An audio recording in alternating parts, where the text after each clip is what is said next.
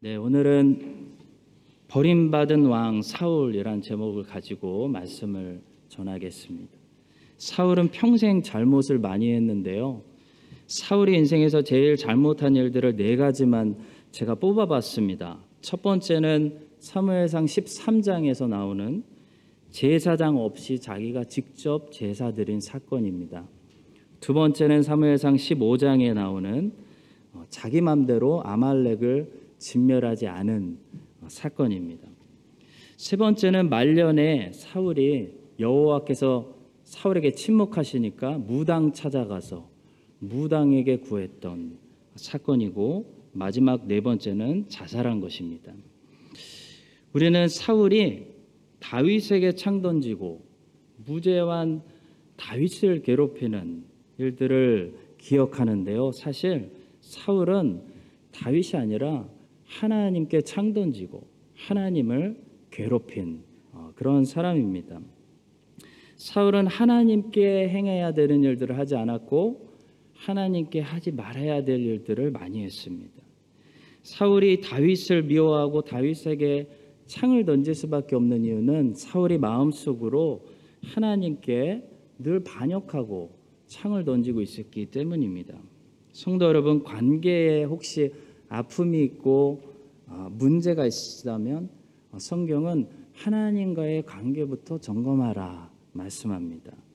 하나님과의 관계가 아프면 사람들과의 관계가 아플 수밖에 없습니다. 근데 하나님하고 관계가 풀리면 우리 하나님은 정말로 모든 것이 가능하신 분이기 때문에 하나님께서 어떤 방법을 통해서라도 사람들과의 아픈 관계를 치료하시고 새롭게 해주실 줄로 믿습니다. 그래서 오늘 말씀을 들으면서 사울이 사무엘상 15장에서 하나님과의 관계를 어떻게 잘못했는지 어, 우리에게 꼭 필요한 중요한 레슨들을 배우도록 하겠습니다. 첫 번째는 본문에서 사울은 부분적인 순종을 어, 했다는 것입니다. 이것이 사울이 잘못한 점입니다. 하나님께서 요나에게 니누에로 가서 내 말씀을 전해 라고 하셨을 때 요나는 반대편으로 갔죠. 다시스로 가는 배를 탔습니다. 한마디로 대놓고 어, 불순종한 겁니다. 근데 본문의 사울은 그 정도로 하진 않았습니다. 사울은 하나님의 말씀대로 아말렉과 열심히 전쟁을 했고 그 결과로 큰 승리를 거뒀습니다. 사울은 전쟁은 승리를 거뒀지만 어, 중요한 것은 순종은 어, 승리하지 못했습니다. 순종에는 실패했습니다. 하나님께서는 아말렉에게 속한 것은 아무것도 탈취하지 말고 어, 모두 진멸하라 라고 명령하셨는데 사울은 어, 하나님 말씀을 지키지 않고 자기 마음대로 하나님께 제사를 드려야 한다라는 핑계로 어, 탈취물들을 취했습니다. 그러니까 사무엘상 15장은 외형적으로 보면 사울이 더 뜨고 있는 그런 장입니다. 전쟁에서 승리했죠. 사람들에게도 인정받을 수 있는 기회를 잡은 겁니다. 그렇지만 내면적으로 보면 사무엘상 15장 사건은 이 일 때문에 사울이 하나님으로부터 버림받게 되는 그런 어, 장면입니다. 자, 사울이 무엇을 잘못해서 하나님께 버림받을까요? 부분적인 순종을 했기 때문입니다. 성경은 부분적인 순종은 불순종이다라고 말하고 있는 것이 분명합니다. 사무엘상 15장 20절과 21절을 보겠습니다. 사울이 사무엘에게 이르되 나는 실로 여호와의 목소리를 청종하여 여호와께서 보내신 길로 가서 아말렉 왕 아각을 끌어왔고 아말렉 사람들을 진멸하였으나 다만 백성이 그 마땅히 멸할 것 중에서 가장 좋은 곳으로 길갈에서 당신의 하나님 여호와께 제사하려고 양가소를 끌어왔나이다. 뭔가 벌써 말이 많죠. 그냥 진멸하였습니다 하면 끝나는 건데 말이 많습니다. 진멸하였으나 다만 제사를 드리고 어쩌고 저쩌고 네. 부분적인 순종을 드리고 있는 사울의 모습입니다. 주님, 주님의 말씀대로 제가 진멸했는데요. 다만 양과 소들은 좀 살려뒀습니다. 자기가 스스로 순종의 경계선을 긋고 있습니다. 여기까지만 하는 것도 충분히 좋은 순종이었어. 아, 자기가 선을 걷다는 거죠. 자, 성도 여러분 생각해 봅시다. 하나님께서 우리에게 아, 말씀으로 뭔가를 명령하실 때 하나님께서 아주 특별한 경우가 아니면 절대로 가르쳐 주시지 않는 것이 한 가지가 분명히 있습니다. 아, 바로 언제까지 순종해야 되는지 그 기간을 가르쳐 주시지 않는다는 거죠. 하나님께서는 아브라함에게 약속의 땅으로 가라. 약속의 땅으로 가면 내가 자녀를 준다. 기다려라. 말씀하셨는데요. 아니 얼마나 기다려야 되는지를 말씀을 안 해주셨습니다. 하나님께서 까먹은 게 아니죠. 일부러 안 가르쳐 준 겁니다. 아브라함은 돌아보니 25년 기다렸습니다. 근데 기다릴 때는 자기가 25년 기다려야 된다는 사실을 몰랐다는 거죠. 아무리 기도해도 하나님이 안 가르쳐 주시는 게 있습니다. 바로 언제까지 우리가 순종해야 되는지 안 가르쳐 주십니다. 요셉은 13년 동안 훈련 받았습니다. 요셉은 13년 훈련 받는 동안 자기가 13년 훈련 받아야 된다는 거 모르고 훈련 받았습니다. 군대는 우리가 제대할 날짜를 알고 입대하는데요. 하나님의 군대는 제대 날짜를 모르고 입대합니다. 다윗도 마찬가지죠. 다윗이 훈련 받았을 땐 정말 심정이 어땠냐면 내가 이러다가 영원히 도망자로 인생 끝나는 거구나. 이런 마음으로 훈련 받았다는 거죠. 근데 하나님의 시간이 딱 되니까 갑자기 사울이 죽었습니다. 자, 성도 여러분, 우리 중에 주님께서 명령하신 일들을 순종하면서 너는 몇 년만 순종해라. 라고 하나님께서 가르쳐 주시고 순종하는 사람들은 한 사람도 없다는 겁니다. 우리가 정한 거죠. 2년만 교사를 해야겠다. 3년만 구역장을 해야 되겠다. 내가 정한 겁니다. 우리는 힘들면 어떻게 하죠? 항상 순종의 기간을 내 마음대로 정하려고 합니다. 하나님 내가 올해까지만 섬기겠습니다. 근데 성도 여러분, 하나님께서 우리에게 소명을 주시고 명령하시고 순종을 요구하실 때 그것을 언제까지 순종해야 되는지 안 가르쳐 주시는 이유가 있습니다. 왜냐하면 내가 여기까지만 순종하겠습니다라고 내가 선을 걷는 것은 하나님 보실 때 온전한 순종이 아니기 때문입니다. 하나님이 보실 때 온전히 순종하는 자세를 가진 종들은 만약에 하나님이 평생 시키셔도 하나님이 하라고 말씀하시면 나는 순종하겠습니다. 이 자세를 가지고 있는 것이 순종하는 순종이기 때문입니다. 성도 여러분, 혹시 우리는 지금은 순종하고 있지만 여기까지만 난 순종할 거야. 라고 우리가 스스로 데드라인을 정하고 선을 긋고 있다면 우리는 언젠가는 불순종할 준비를 하고 있는 것입니다. 하나님 보실 때 진정한 순종이 아니라는 거죠. 만약에 하나님께서 내가 생각한 데드라인보다 길게 요구하시면 아니 그때는 그러면 불순종할 겁니까? 그렇죠. 우리가 스스로 데드라인을 정하고 어, 경계선을 긋는다면 그것은 무슨 메시지냐면 하나님 나는 여기까지만 순종할 거고 나는 언젠가는 불순종할 겁니다. 라고 말하는 것과 같다는 거죠. 그것이 사울이 드린 부분적인 순종입니다. 자기가 선을 정한 겁니다. 하나님 아말렉은 제가 진멸하겠습니다. 근데 왕을 살려두고 백성들 앞에서 좀 자랑 좀 해야 되겠습니다. 그리고 동물들은 살려두어서 저희들이 제사용으로 쓰겠습니다. 자기가 정한 거죠. 이번 주에 저는 어, 시편 150편을 묵상하면서 어, 생각난 세 가지 단어가 있었습니다. 바로 everywhere, everything, everyone. 시편 150편을 그냥 묵상하는데 제 마음속에 계속 아, 이 시편이 지금 이 단어들을 계속 이야기하고 있구나라는 생각이 묵상되었습니다. 혹시 여러분들도 이 단어들이 생각나시는지 한번 시편 150편 짧기 때문에 어, 우리 함께 한 목소리로 하나님을 이 아침에 찬양하는 마음으로 읽어보도록 하겠습니다. 시편 150편입니다. 할렐루야 그의 성소에서 하나님을 찬양하며 그의 권능의 궁창에서 그를 찬양할지어다. 그의 능하신 행동을 찬양하며 그의 지극히 위대하심을 따라 찬양할지어다. 나팔 소리로 찬양하며 비파와 수금으로 찬양할지어다. 소고 치며 춤추어 찬양하며 현악과 퉁소로 찬양할지어다. 큰 소리 나는 재금으로 찬양하며 높은 소리 나는 재금으로 찬양할지어다. 호흡이 있는 자마다 여호와를 찬양할지어다. 할렐루야 everywhere everything everyone 이 혹시 보이십니까? 시편 150편은 everywhere 모든 장소에서 하나님을 찬양할 것을 명령하고 있습니다.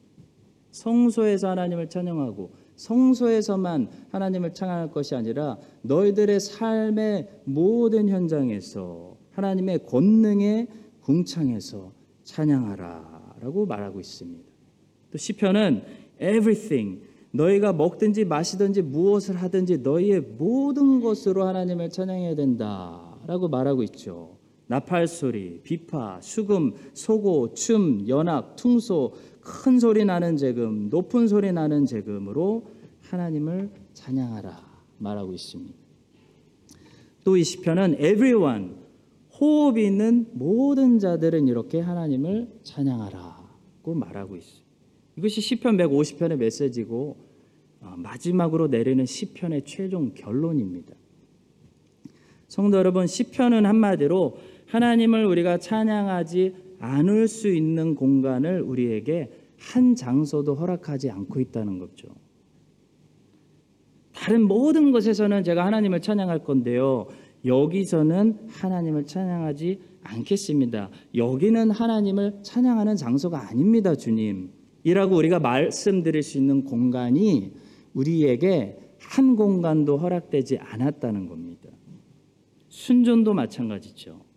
순종은 하나님의 모든 말씀을 순종하는 것이 순종이지 하나님 저 말씀은 내가 순종하겠는데요.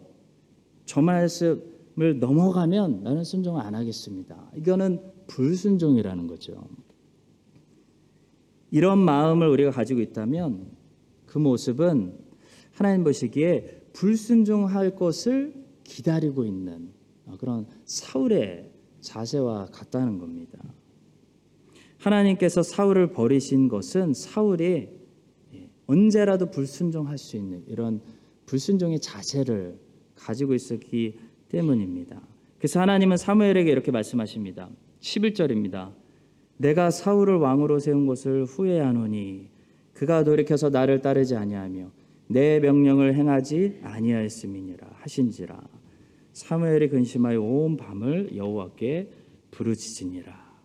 성도 여러분 여러분과 저희 순종이 하나님 앞에서 제한이 없는 우리가 스스로 주님 여기까지만 가능합니다 라고 그어드리는 그런 선이 없는 하나님이 무엇을 말씀하셔도 나는 순종할 겁니다 라는 그 자세를 가지고 있는 그런 온전한 종의 순종이 될 수 있기를 예수님의 이름으로 축복합니다. 자, 두 번째로 사울의 문제는 사울은 믿음이 없었다는 것입니다. 믿음이 없어서 순종을 못한 겁니다. 이 믿음과 순종은 우리가 잘 아는 것처럼 동전의 양면처럼 어, 같이 가죠. 뗄래야 뗄 수 없습니다. 믿음은 내면에 존재하는 것이고 어, 순종은 어, 겉으로 흘러 나오는 것이죠. 그래서 우리 안에 믿음이 있다는 것을 내가 믿음이 있는가? 우리 스스로 어떻게 점검할 수 있냐면 우리의 밖으로 나오는 순종을 보고 아 행위를 보고 내 안에 믿음이 있구나 나 은혜 받았구나 라는 걸 알 수 있습니다. 그래서 행위가 없는 믿음은 죽은 믿음이다 라고 성경은 말하는 것입니다. 사울은 믿음이 없어서 순종을 안 한 겁니다. 믿음이 없으면 순종할 수가 없습니다. 사울이 아말렉에게 속한 동물들을 어, 살려둔 이유는 사실 하나님께 제사를 드리고 싶어서 살려둔 것이 아니고 어, 그 좋은 품질 좋은 동물들을 좀 살려두자라고 백성들이 말했기 때문입니다. 자, 하나님 말씀이 여기 있고 백성들의 말이 여기 있었습니다. 그때 믿음이 없는 사람은 하나님의 말씀과 사람들의 말 사이에 끼었을 때 어떻게 행동하냐면 하나님을 어, 사람들보다 어, 더 어, 두려워하지 않아서 그러니까 사람들을 더 두려워해서 사람들의 말을 듣게 된다는 거죠.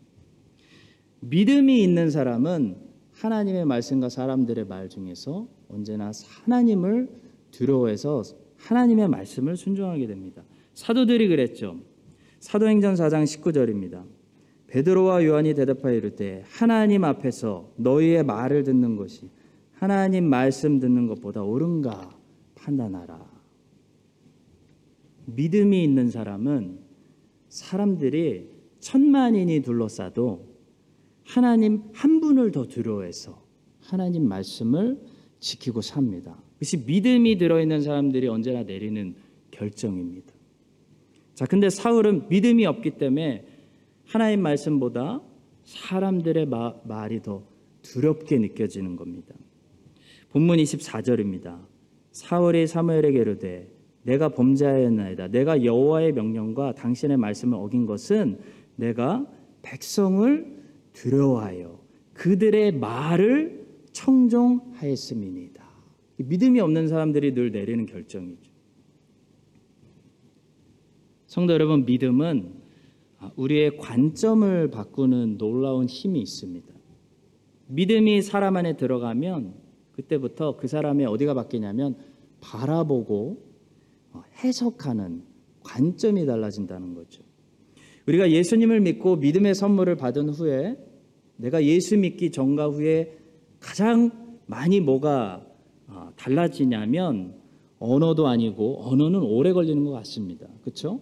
성품도 아니고 기질도 잘 안 변하고 달란트도 아니고 바로 관점입니다.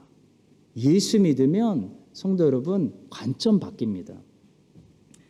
똑같은 상황인데 다르게 해석하기 시작합니다. 그것이 믿음이 우리 안에서 하는 일입니다. 예전에는 문제를 보면 문제만 보였는데 어, 믿음이 들어가니까 문제도 보이지만 그 문제 가운데 나를 지키시고 어, 일하시고 어, 문제를 통해 섭려가여 선을 이루시는 하나님의 섭리가 보인다는 거죠. 하나님의 섭리가 보이는 겁니다. 관점이 달라지고 해석이 달라지니까 그 문제를 다룰 수 있는 능력도 바뀝니다. 성도 여러분, 우리 사람은 똑같이 눈을 가지고 있는데요. 절대로 보이는 대로 보지 못합니다. 우리는 보고자 하는 대로 보고 있습니다. 정말입니다. 얼마 전에 제가 비숍데일에서 아이들 픽업하고 어, 놀슬랜드 몰을 지나서 항상 집에 오는데요. 신호등에 딱 섰는데 크게 제 앞에 펜달 그 펜달톤이라고 써 있는 거예요. 그래서 한참을 순간 제가 생각했습니다. 여기 지금 놀슬랜드인데 저기 왜 펜달톤이라고 써놨을까? 그리고 자세히 보니까 펜달톤이 아니라 페더레이션이었어요. 그래서 저게 페, 펜달톤으로 보이시는 분들은 완전히 크라이처치에 오래 사신 겁니다. 사람은요, 보이는 대로 보지 못하고 보고자 하는 대로 보이는 거예요. 가데스 반에서 12명의 사람들이 똑같은 장소에서 똑같은 걸 보고 왔는데 10명의 사람들과 2명의 사람들의 이야기가 완전히 달랐습니다. 10명의 사람들은 가나안 땅에 살은 사람들에 비하면 우리는 메뚜기다 라고 얘기했고요. 2명의 사람들은 가나안 사람들은 우리의 밥이다 라고 얘기했습니다. 어떻게 똑같은 장소에서 똑같은 것들을 보고 왔는데 정반대의 보고를 할 수 있을까요? 해석이 다른 겁니다. 관점이 다른 거죠. 보이는 대로 본 것이 아니고 보고자 한 대로 본 것입니다. 10명의 정탐꾼들은 그 안에 믿음이 없었기 때문에 하나님을 어, 빼고 보았습니다. 하나님 빼고 해석했습니다. 근데 여호수아 갈렙은 그 안에 믿음이 있었기 때문에 분명히 문제를 보았지만 문제를 해석하는 하나님을 통해 해석하는 관점을 가졌다는 거죠. 하나님을 생각하니까 하나님의 말씀을 기억하고 약속을 생각하고 홍해 바다를 가른 하나님을 생각하면 가나안 땅의 사람들이 저렇게 무장하고 있어도 아 이거 우리 밥이구나라고 본 겁니다. 반면에 하나님을 보지 않으면 믿음이 없는 사람들은 자기들이 초라한 메뚜기 떼로 보이는 거죠. 그러니까 메뚜기냐 밥이냐. 메뚜기와 밥은 여러분 해석입니다. 해석. 실제로 이스라엘 사람들이 메뚜기란 얘기도 아니고 실제로 가나안 사람들이 밥이라는 얘기가 아니죠. 메뚜기로 해석할 수 있고 밥으로 해석할 수 있다는 겁니다. 이 메뚜기와 밥이라는 해석 사이에는 무엇이 있죠? 믿음이 있습니다. 믿음. 믿음을 가지고 살면 관점이 바뀌고 어, 밥으로 해석할 수 있는 해석이 나온다는 거죠. 똑같은 크라이처치에 살고 있고 똑같은 어, 장소에서 신앙생활 하는데 누구는 천국을 봅니다. 누구는 하나님의 나라를 보고 하나님의 영광과 섭리를 보는데 누구는 안 좋은 것만 보이는 거지. 보이는 대로 보는 것이 아니고 보고자 하는 대로 보는 겁니다. 믿음의 차이가 있는 겁니다. 우리의 관점과 해석을 변화시키는 것은 믿음입니다. 사울은 이 믿음이 없기 때문에 이 자기에게 요구하는 백성들이 두려운 겁니다. 근데 다윗은 똑같은 백성들 데리고 똑같은 왕의 자리에서 똑같이 40년 섬겼는데 뭐라고 고백하죠? 천만인이 나를 애워싸 진친다 하여도 나는 두렵지 않습니다. 다윗은 똑같은 나라에서 똑같이 왕을 했는데 이런 고백을 할 수 있, 어떻게 이런 고백을 할 수 있었을까요? 그 앞에 말씀에 이렇게 고백해요. 내가 누워 자고 깨었으니 여호와께서 나를 붙드심이로다. 다윗에게는 여호와께서 나를 붙드시고 어, 이 나라를 통치하신다라는 믿음이 있었기 때문에 하나님을 통해 모든 것을 바라보고 해석했기 때문에 천만인이 다윗을 이제 갈아치우자고 애워싸는 그런 환경을 보고도 두려워하지 않았다는 겁니다. 혹시 자기가 하나님 앞에 잘못한 것이 있을까봐 자기 죄를 돌아보는 그런 하나님을 두려워했다는 거죠. 성도 여러분, 여러분과 저도 이렇게 믿음을 가지고 바라보고 아, 믿음으로 해석하고 문제를 만날 때마다 아, 우리를 메뚜기로 해석하지 말고 그 문제를 능히 넘게 하시고 그 문제를 우리에게 유익으로 바꾸시는 하나님을 우리가 믿음으로 의지할 때 아, 문제가 문제를 향해서 너는 나의 밥이다라고 담대하게 선포할 수 있는 여러분과 저의 신앙이 될 수 있기를 예수님의 이름으로 축복합니다. 마지막 세 번째로 사울에게는 고난이 없었다는 것이 문제였습니다. 사울이 왜 하나님께 버림받게 되었을까요? 본문을 보니까 또 한 가지 이유는 사울이 변했기 때문입니다. 17절에서 사무엘이 말합니다. 사무엘이 이르되 왕이 스스로 작게 여길 그때에 이스라엘 지파의 머리가 되지 아니하셨나이까 여호와께서 왕에게 기를 부어 이스라엘 왕을 삼으시고 자 이 말씀을 한마디로 사울 당신 참 많이 변했다 이런 말씀이죠. 당신 그때 겸손해서 하나님이 왕으로 세우셨는데 이제 당신 진짜 당신이 왕인 줄 착각하고 있군요. 이런 말씀입니다. 사울과 다윗의 차이는 고난에 있습니다. 명백합니다. 아주 클리어합니다. 사울은 고난을 통해 연단을 받지 못했고 다윗은 고난을 통해 연단 받았습니다. 불 속에 들어갔다 온 도자기와 아직 들어가지 않은 도자기는 다르죠. 불 속에 들어갔다 온 도자기는 그 모습이 변하지 않습니다. 불은 아프지만 불 같은 시험을 우리가 연단이라고 어, 부르는 이유는 그 고난을 통해 우리가 변질하지 않도록 어, 견고해지기 때문이죠. 사울과 다윗은 똑같이 40년을 통치했는데요. 사울은 그 긴 세월 동안 점점 더 변해서 어, 나중에는 완전히 괴물이 되고 미치광이가 되고 정신병자가 되고 어, 나중에 하나님 부르지 않고 무당 찾아가는 그런 사람으로 변했습니다. 다윗은 40년을 통치하는 동안 하나도 변하지 않았습니다. 몸만 늙었지. 어릴 때 하나님을 찬양했던 그 목동의 다윗이 다윗이 말년에 썼던 시편들을 읽어보면 그대로 살아 있었다는 거죠. 성도 여러분, 하나님께서는 고난을 통해 하나님의 자녀들을 연단하십니다. 그래서 우리는 고난을 싫어해서는 안 되는 것입니다. 고난은 우리에게 많은 유익을 줍니다. 아프지만 유익을 줍니다. 그 중에서 하나는 우리가 어떤 자리에 있어도 어, 변질되지 않게 해준다는 거죠. 하나님 앞에서 우리가 변하지 않게 해준다는 겁니다. 이건 제가 직접 목격한 실화입니다. 잘 들으십시오. 서울의 아파트 값이 막 몇십억 뛰니까 사람이 변합니다. 진짜로 사람 변해요. 다른 사람 만나고 있는 것 같아요. 제가 살던 멜번에서도 집값이 막 두 배, 세 배 막 올라가니까 사람이 바뀌더라고요. 갑자기 교회를 나오는 숫자부터 줄어들어요. 그러더니 나중에 결국 하나님이 없다라고 고백해요. 실화입니다. 가슴 아픈 실화죠. 근데 재밌는 것은요. 아파트 값이 다시 내려가고 거품이 빠지고 집값이 정상으로 돌아오니까요. 사람들도 정상으로 돌아오더라고요. 진짜요. 만나 보니까 다시 예전 모습으로 돌아왔어요. 아, 너 이제 돌아왔구나. 성도 여러분 웃자고 하는 얘기가 아니라요. 진짜입니다. 사람이 엄청난 높은 자리로 올라가거나 권력을 얻거나 인기를 얻거나 재물이 많아지면요.